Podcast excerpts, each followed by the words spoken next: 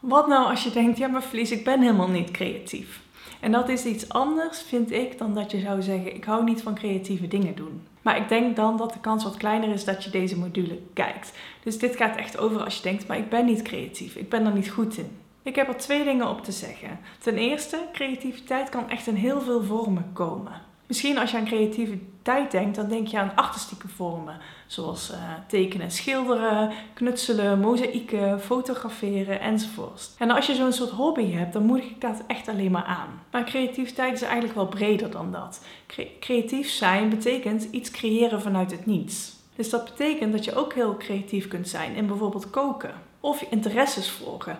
Over een bepaalde interesse lezen en je eigen gedachten erover formuleren. Je kan creatief zijn in je huis opnieuw inrichten.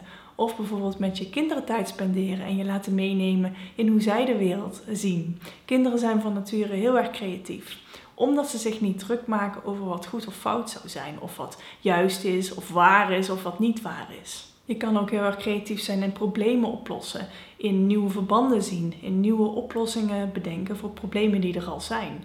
En dit ben je bijvoorbeeld misschien in je werk als jij dus denkt, ik ben niet creatief, dan zet je jezelf daarmee eigenlijk op slot. En dat is heel erg zonde. Zoek dus door naar waar jouw inspiratie ligt en waar jouw creativiteit ligt. Het tweede is, je hoeft het niet goed te kunnen om het leuk te vinden. En je hoeft het al helemaal niet goed te kunnen om er profijt van te hebben. Dus creatief zijn betekent niet dat je bijvoorbeeld goed kan tekenen, maar creatief zijn is een staat van zijn.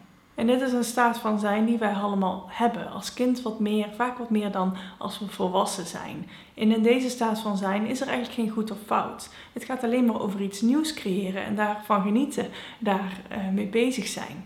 En daarmee wil ik absoluut niet zeggen dat dit makkelijk is. Sterker nog, ehm, ik zie mezelf wel als een creatief persoon, maar bij mij is die kritische stem ook echt wel heel erg sterk. En het lukt me heel vaak niet om in die creatieve staat te geraken. Maar ik doe toch telkens weer moeite. En elke keer als ik dat doe, en elke keer als ik in zo'n creatieve flow kom, dan is het echt heel erg de moeite waard.